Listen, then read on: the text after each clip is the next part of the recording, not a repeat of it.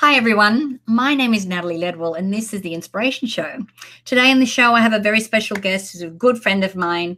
Um, she has been working in the field of transformation for many years. Um, and she is here to talk about her new book, From Heartbreak to Wholeness. Uh, but before I introduce you, my special guest is, I just want to remind you that once the show is over and finished and done with, uh, if you click the link below this video, you'll be able to go through and download the free ebook version of my best selling book, Never in Your Wildest Dreams. So please let me introduce my good friend Kristine Carlson. How are you, Kristine? hey, good, Natalie. Thanks for having me on. Hey, great to see you, darling. So uh, you have a new book out uh, from Heartbreak to Wholeness. Um, and this book is like the hero's journey to joy. Um, and uh, I know that uh, your particular uh, personal life experience makes you an absolute expert on how to get from a place of grief and, and heartbrokenness to a place of joy and, and fulfillment. So, uh, can you share with our community your story and how you got to writing uh, writing this book in particular? Well, you might um, most know me and my late husband, Dr. Richard Carlson, from our work with the Don't Sweat the Small Stuff books. So, Richard wrote Don't Sweat the Small Stuff um, 20, 20 years ago. Yeah, 20 years ago. And um, that's what we're most known for. But Richard walked out the door. He was 45 years old and he was on a business trip. He was promoting his latest book and they had a pulmonary embolism on that flight. And so that really catapulted um, me and my family and a whole new journey, you know, moving through grief and loss as a family and um, sent me on a healing journey. And so this book is really the culmination of that journey. And what I've hopefully done is shortcut um, for other people their heartbreak um, and shown them the path to wholeness. And that's that was my my hope. And and i feel that this book probably accomplishes that for many. Yeah absolutely. So uh you know I, I don't think anyone can plan for something like that. Um and uh you know and i know that you and richard were really were soulmates and were together from a very young age. So um you know the the grief that you felt um, you know, you it definitely makes you an expert to say the least on this subject. Um, but when we're talking about the book, you know, Heartbreak to Wholeness, uh, is this book just for people who are going through grief? No, it's actually for people who are going through any kind of loss of identity. I mean, the, the heartbreaking things are usually the big things that happen to us, but we go through heartbreak over small things too. And sometimes our heartbreak is a lot of experiences one on top of another and and we we just feel sad and sorrowful. So this book really helps a person move through that sadness and that loss of identity that can come through the loss of a job the loss of a home certainly the loss of a spouse and and through divorce or death. And those big things you know we go through heartbreaking times and as a culture and as individuals. Yeah absolutely so, um, so let's say that someone's watching this show right now and they are feeling, you know, loss from from you know any of those type of things, eh, eh, or and what anything else that they may have been experiencing in their life. You know, what is what's the, what's one of the first things they can do to help get them out of that, you know, out of that place? Well, I mean, the very first thing is to acknowledge that you're in a time period of of loss, and I want you to know, and what I share with you in my book is that loss brings with it transformation. Now, you are going to transform whether you like it or not, because that's what change does to us. But what you have the ability to do is choose if you're going to be better or you're going to be bitter and and that's really one of the cornerstones of growth isn't it if we want to choose that if this bad thing is going to happen to us and we're going to go through this annihilation that we have to go through don't we want it to facilitate something great for us at the end? I mean, don't we want to say, wow, I made it through that and I'm a better person because I went through that? Yeah. Well, I think it's, uh, you know, how we position our story. Um, because we can either tell it from a place of empowerment or a place of transfer, transformation, or we can stay stuck in our story and, you know, and stay the victim. Absolutely. So that that really is kind of the huge pivot turn for everyone is to not live at the affect of their circumstances as a victim, but to be able to stand in what they're given and choose to be the hero of their own story. And I always say, you know, you're the hero that you're waiting for.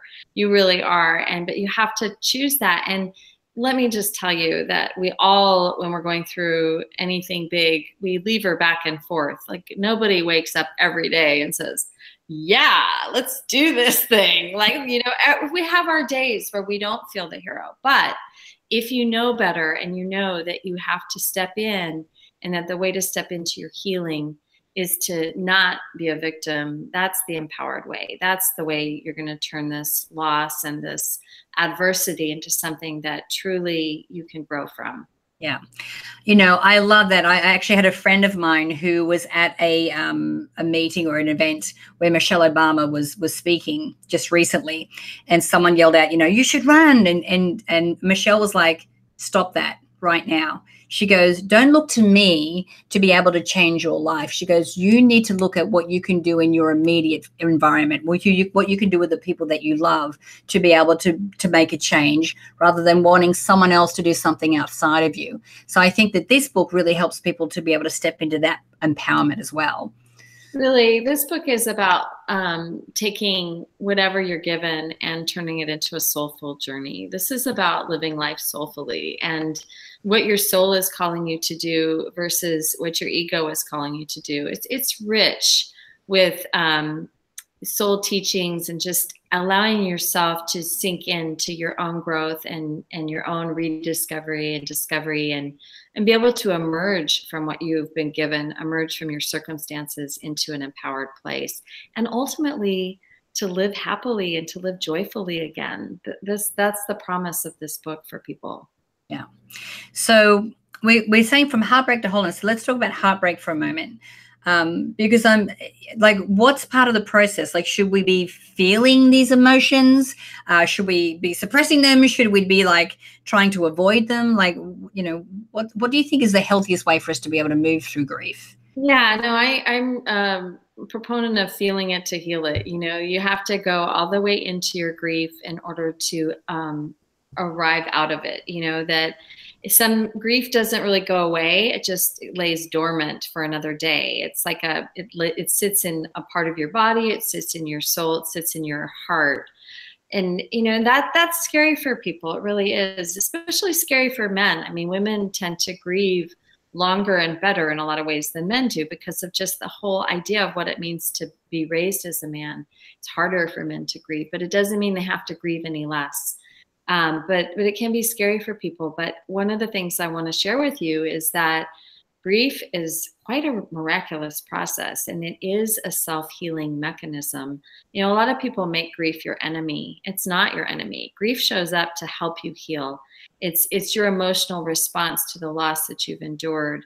And it could be a big loss a great loss or it could be a small loss if you allow it, it just it dissipates like rain. You know, rain comes down really hard and then it's dew and dew drops and then the sun is out again. That's what grief is like. You know, you just have to remember that as you go into it, into each wave, embrace it, allow yourself to feel it, allow yourself to express it out, then you're you're going to feel much better. In fact, my sense is for my own grieving process, I actually felt many times akin to bliss after I grieved properly. Right. Yeah, because that's the thing. If you're holding this inside, it manifests somewhere in the body, um, and it's you know an important important process to get it out. Um, so so tell us a little bit more about the book. Is there a, a process that you're taking people through in the book to be able to to move through grief?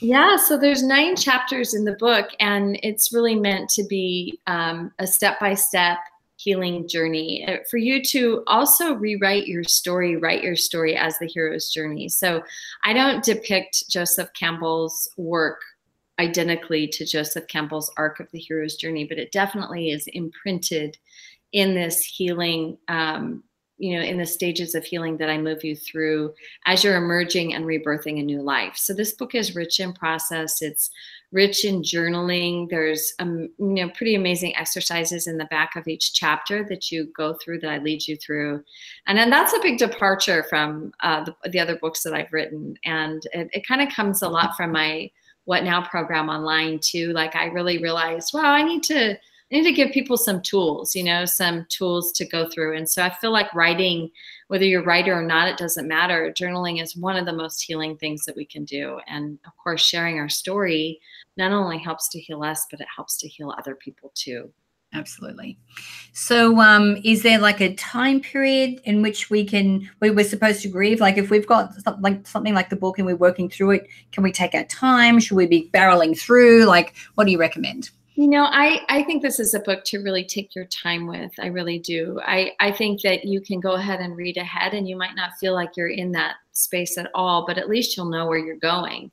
Mm. And I think that's a great, um, that's just a great thing to be able to path out a strategy for healing. And so I, I do feel like this is a take your time book. I don't think this is a race through book, but I, I think that whether you're going through loss or not, this is a book that will help you help others who are going through loss as well. So it helps to know what people are going through. And there's certainly, this is rich with story. One of the, the most powerful stories in this book is about my best friend Lisa, who um, got the news that she had breast cancer and she had a double mastectomy while I was writing this book. And I was one of her key support people and she went through chemotherapy and i talk a lot about the heartbreak that people go through when they get that diagnosis and they have to live with cancer. And suddenly their whole identity is shattered. They go from being a healthy person with hair to being bald and going through horrid you know chemotherapy. And and you know and so I, I really talk about how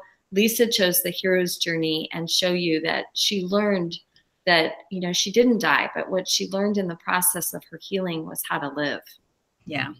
Well, and I think that's a big part of your message in general um, is that, uh, you know, we really need to embrace the love of life and be grateful for what we have, right? Absolutely. Yeah, absolutely. That the end, you know, of wholeness, that that wholeness, the return to joy is really acknowledging that all of life happens for you, that as painful, oh, sorry. Do you hear that? No. Sorry, my phone was ringing in my ear. All right. Why not to use the earbuds? Sorry, everyone. Anyways, yeah, that the whole of the journey is about embracing all of it, not just the good things, but to be able to say, wow, I am a better person because I went through that. I have more compassion. I am more connected to humanity. I have more love to give because I now really understand what love is. And self love is equally as important as loving somebody else. And in fact, how can we really love anyone else unless we love ourselves? And certainly, a healing journey will teach you, among many things, how to love yourself through that. Yeah. Yeah, that's interesting how you bring up self care as well, because, you know, when you're going through grief, I think the last thing you're thinking about is how to, you know, how to look after on yourself. So, what are some tips that you could give to someone who's watching the show right now on how to to really care for themselves when they're going through such an intense process? Yeah, well, the first thing is just to be ever so gentle with yourself. Like that, you know, this is a time period when you're going through loss, you know, it's not that time necessarily. I mean, unless training up for a triathlete is really what lights your fire and that's really going to be your immersion, you could do that. I mean, you have to decide though what self care is for you. Hmm. For me, it was being gentle. It was backing off from life. It was allowing myself plenty of time and space to heal. It was spending time in nature. It was spending time with a very select a very carefully select group of people that I would, you know, some it was surprising. Some people I did not want to be around at all in grief that were some of my closest friends out of grief. You know, you you get to decide what that means, but certainly the being gentle with yourself is the most important thing is is think in terms of creating space for healing as much as you can. You know, um, most people don't have the luxury of taking time off from work, but you know, keeping your schedule to a minimum when you're off work really helps you to create space and time for stillness. It takes a lot of stillness to feel your feelings. It really does. Yeah, I, I totally agree, darling. Yeah. Um, well, thank you so much for joining us, Kristine. It's been awesome chatting with you today. So, if people want to connect with you or get their hands on the book, where can we send them to do that? Yeah, so go to um, from heartbreak to wholeness.com because if you go there, it'll lead you through how you retrieve the bonus gifts that I offer you for purchasing the book for yourself and a friend. So, yeah, go to from heartbreak to wholeness.com. You can find out more about me at my website, kristinecarlson.com. But I would encourage you to go um, and check out the book on that site. Yeah, I do too. So um, please make sure, and we'll have either a banner to the side or a link underneath the video where you can go through to do that directly. So thanks, Kristine. It's been Thank awesome you. Thank you.